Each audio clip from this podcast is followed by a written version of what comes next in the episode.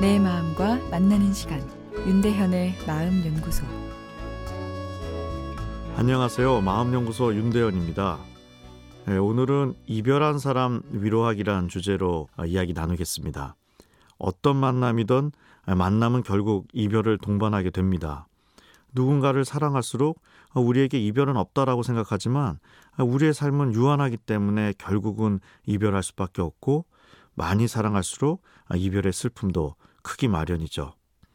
이별은 사랑의 반대말이 아니라 한 패키지 세트 메뉴라 생각됩니다. 이별 중 가장 슬픈 것이 사별이겠죠. 사별을 예로 이별을 어떻게 위로해야 되는지 말씀드리겠습니다. 이별 후 슬픔이 찾아오는 애도 반응은 병적인 것이 아닌 정상적인 적응 반응입니다.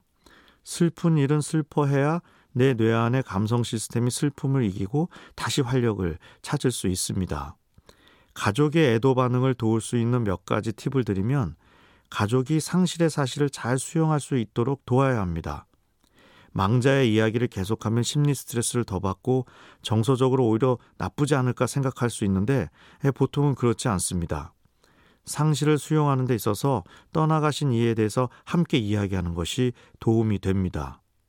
장례식 기간 동안 가족들 그리고 찾아준 친구들과 말하기 싫던 좋던 망인에 대해서 계속 이야기하게 됩니다. 어떻게 돌아가신 것이냐 계속 질문받고 답하게 되죠.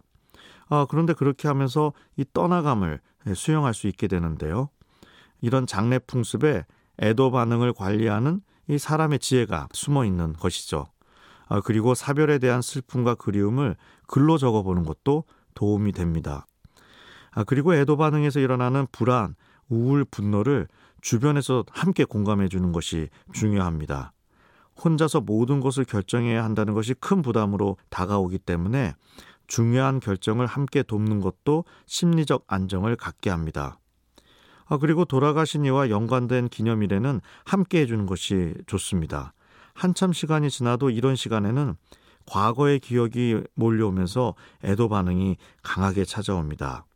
아, 그리고 성급하게 새로운 만남이나 취미를 권할 필요는 없습니다. 그러나 회복의 기미가 보인다면 함께 즐거운 활동을 하는 것이 도움이 됩니다. 아, 그런데 이별 후 육 개월에서 일 년이 지났는데도 계속 애도 반응을 보인다면 그것은 정상적인 애도 반응을 넘어서는 것인데요. 아, 이런 경우에는 전문가의 진료를 고려해야 합니다. 윤대현의 마음연구소, 지금까지 정신건강의학과 전문의 윤대현 교수였습니다.